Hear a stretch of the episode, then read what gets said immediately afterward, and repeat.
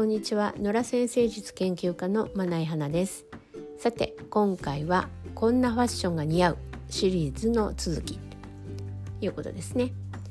でまあファッションについてはアセンダントの星座で、まあ、判断すると。いうことです。皆さんがよくご存知なのは、まあ、太陽星座。ですが太陽星座とは全く別にそのアセンダントの星座というのがあると。でこのアセンダントの星座についてはネットにあのホロスコープ作成サイトというのたくさんありますのでねそこでその一人ずつ別々にねあのホロスコープを作成してみないとわ、まあ、からないと先生術にご興味のある方は一度はねご自身のあのホロスコープを作成してみられるといいと思いますね。で今回はそのアセンダントの星座がヤギ座さんとそのヤギ座さんに似合うファッションスタイルはどんなものかなというお話です。うん、で、まあ、ヤギ座さんこの方に今似合うファッションスタイルというのはズバリ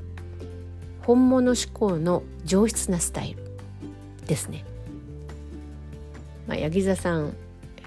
責任感が非常に強くてですね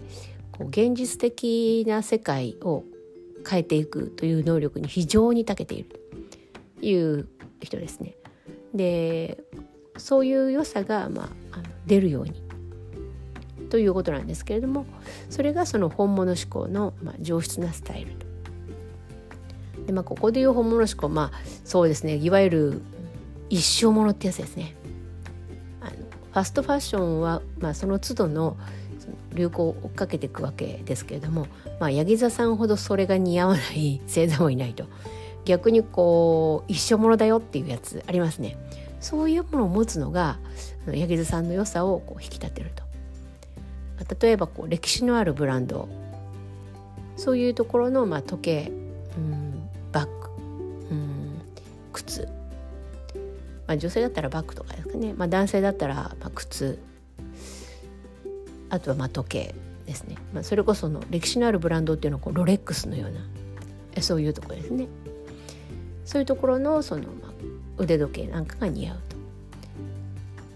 であとはその、うん、服装として見るとこうダークカラーとからのスーツやコートカチッとしてるっていうんですかねこう崩れた感じのあまりないそういうスタイルがまあ似合うと。であともう一つ、まあ、日本人ならではですが、まあ、柳座さんはあの着物が似合うと言われますね着物。まあ、着物もだから何て言うんですかねこう派手やかなあるいは今風のあの着こなし靴を合わせたりする着こなしありますがああいうのではなくてまさにこうドストライクのど真ん中伝統的な着方これもその由緒ある歴史あるなんかこう柄とかあの素材そういうものを使ったあの着物のスタイルっていうのがすごくよく似合う凛としていてきちんとした感じ。緩みがなくて、うん、だらしないところは全然ないとそういう感じのスタイルですね。まあ、ヤクザさんいかがでしたでしょうか？また次回お聴きくださいね。ありがとうございます。